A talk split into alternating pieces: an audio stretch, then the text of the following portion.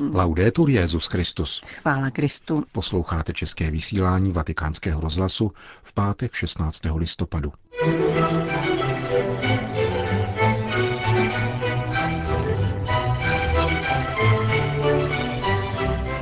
Každodenní bílé mučednictví církve v demokratických zemích zmínil papež na setkání s řádem rytířů božího hrobu.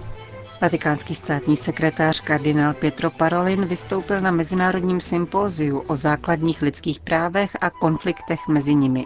To a mnohé další uslyšíte v našem dnešním pořadu, kterým provázejí Johana Bronková a Milan Glázer. Zprávy vatikánského rozhlasu. Vatikán. Svatý otec se dnes dopoledne setkal se členy řádového konzultu rytířů božího hrobu, nazývaného také křížovníci s červeným křížem či lidově božehrobci. Tento řád má přibližně 30 tisíc členů a působí v 35 zemích.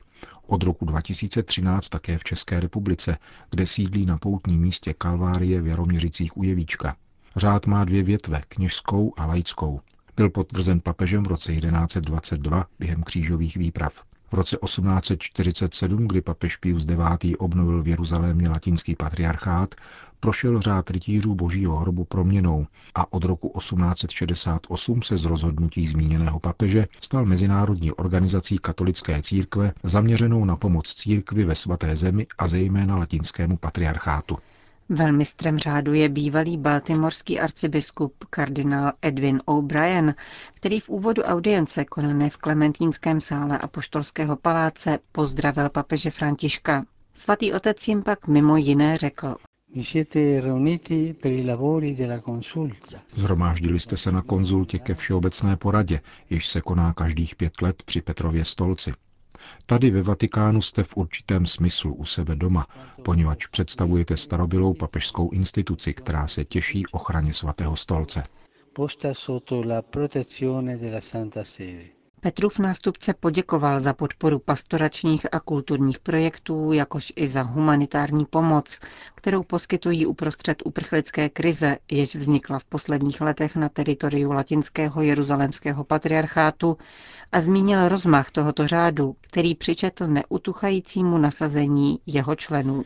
A tale riguardo è importante non dimenticare che lo scopo principale del vostro ordine V této souvislosti je důležité nezapomenout, že hlavním účelem vašeho řádu je duchovní růst jeho členů.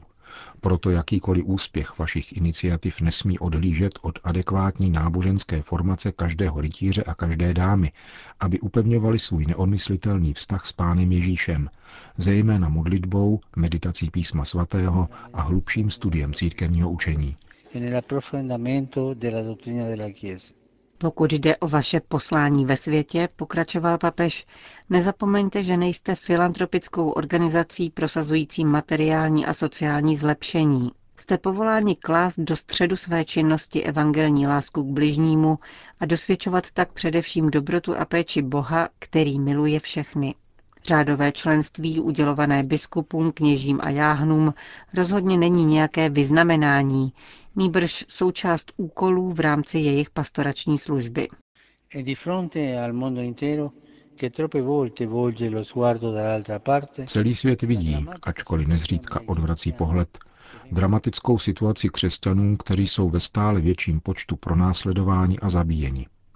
Kromě jejich krvavého mučednictví však existuje také bílé mučednictví.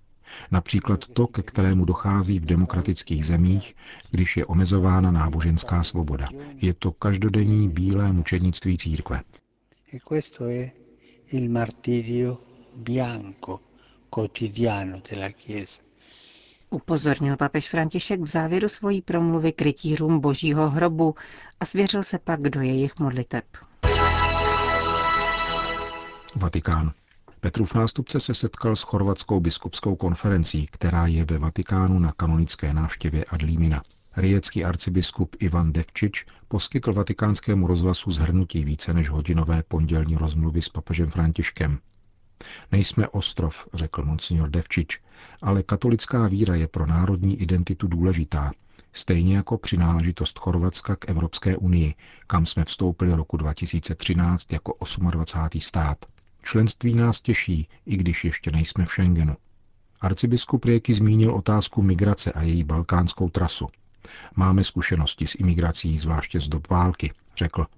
Jsme otevřeni, ale musíme vědět, kdo k nám přichází, protože nyní přicházejí imigranti bez dokumentů a naše země má vůči Evropské unii závazky a musí tudíž dobře střežit svoje hranice, řekl chorvatský arcibiskup Devčič. Vatikán. Dnešní společnost je v pokušení klást velký důraz na slovo práva a ponechávat stranou druhé a důležitější slovo lidská. Pokud totiž práva ztratí vazbu na lidství, stávají se pouhým heslem zájmových skupin, zdůraznil kardinál Pietro Parolin ve své přednášce na Mezinárodním sympóziu organizovaném nadací Josefa Ratzingera Benedikta XVI. na téma základních lidských práv a konfliktů mezi nimi. Vatikánský státní sekretář ve svém vystoupení na sympóziu probíhajícím na půdě Římské univerzity LUMSA představil celé spektrum činnosti svatého stolce v oblasti lidských práv. Upřesnil hned v úvodu, že v církevní reflexi neexistují práva člověka vytrženého ze všech vazeb nebo člověka fragmentarizovaného na různé sociální, ekonomické či náboženské aspekty. Církev se snaží nahlížet člověka v jeho celistvosti, Svatý stolec proto nepřestává pozvedat hlas na obranu lidské osoby. Církev, dodal kardinál Parolin, se cítí svobodná v navazování dialogu s kýmkoliv, včetně těch, kdo zastávají nejvzdálenější stanoviska, protože vychází ze zcela zásadního aspektu, jímž je univerzální charakter práv. Tato objektivní dimenze lidských práv se však dnes vytrácí, poznamenal kardinál Parolin.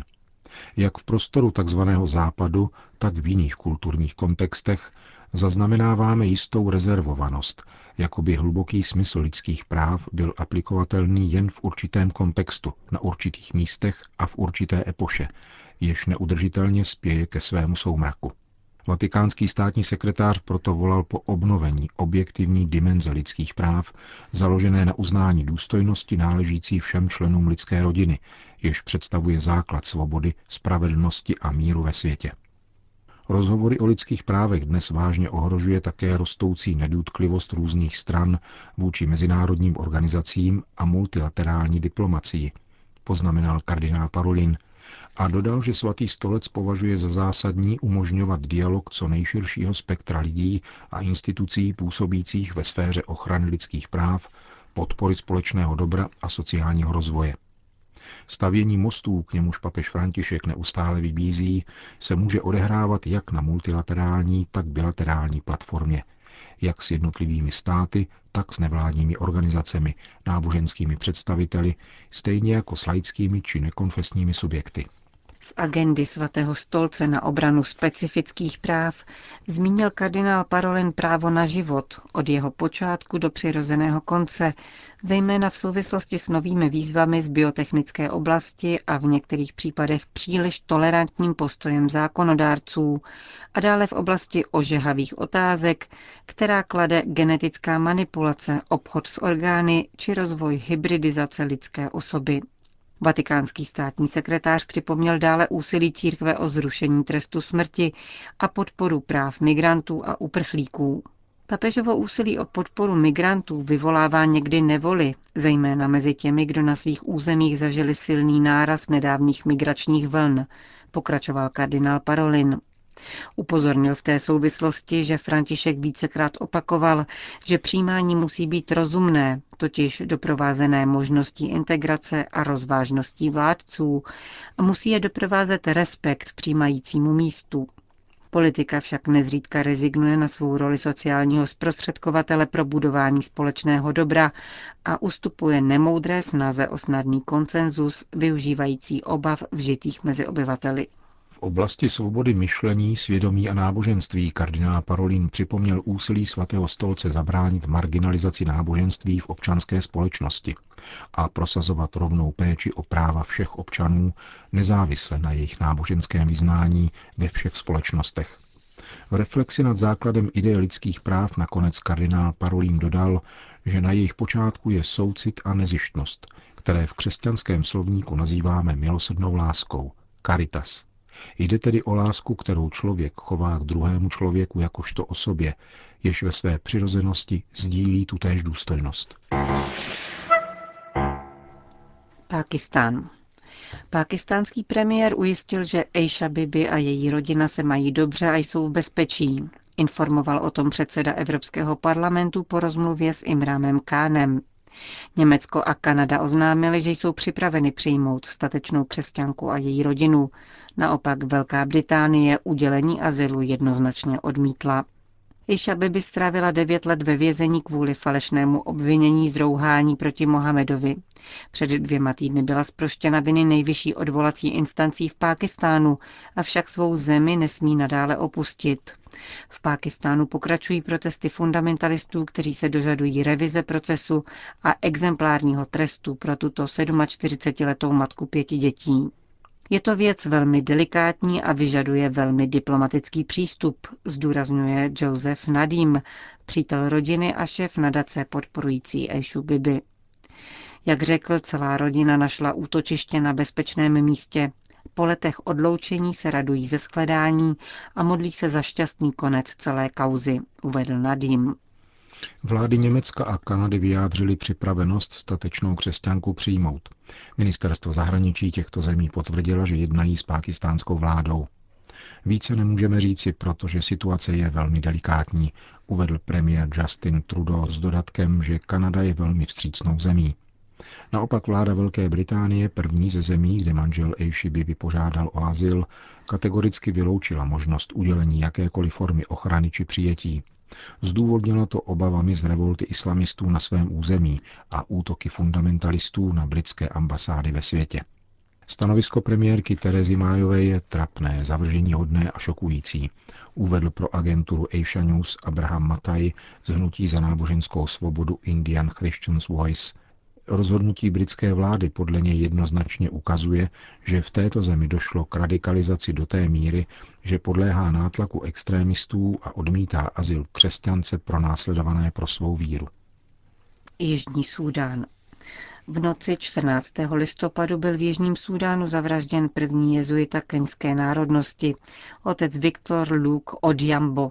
62-letý ředitel Centra pro vzdělávání učitelů zemřel na následky zranění, které utrpěl při útoku na jezuitskou komunitu v Quebetu v jeho sudánském státu Gok. Ostatní tři členové komunity vyvázli bez zranění. Byl velkým učitelem a příkladem pro nás všechny, řekl o zemřelém jezuitský generál otec Sosa. Důvod útoku na Daniel Comboni Jesuit Residence není zřejmý. Podle místního ministra informací Johna Madola šlo pravděpodobně o loupežné přepadení. Jeden z útočníků byl zadržen, uvedl Madol, a dodal, že vláda vyhlásila tři dny smutku k uctění památky zavražděného jezuity. Otec Odiambo se narodil 20. ledna roku 1956. V roce 1978 vstoupil do tovaristva Ježíšova a stal se tak prvním jezuitou keňské národnosti. Na kněze byl vysvěcen v roce 1987.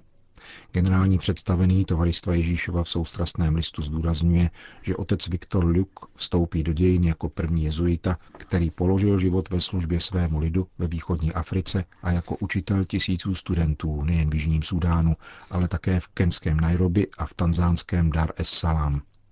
Je světlem, které zhaslo poté, co rozsvítilo mnoho dalších světel, píše otec Soza a dodává, že nezištná a odvážná služba otce Odiamba zůstává výzvou pro mladší spolubratry z tovaristva Ježíšova.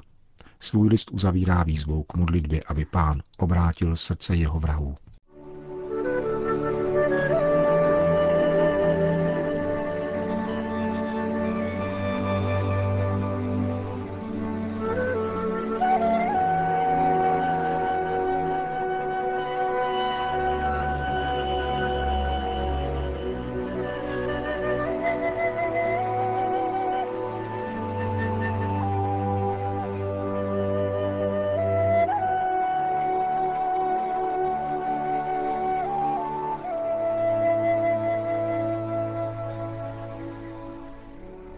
Končíme české vysílání vatikánského rozhlasu. Chvála Kristu. Laudetur Jezus Christus.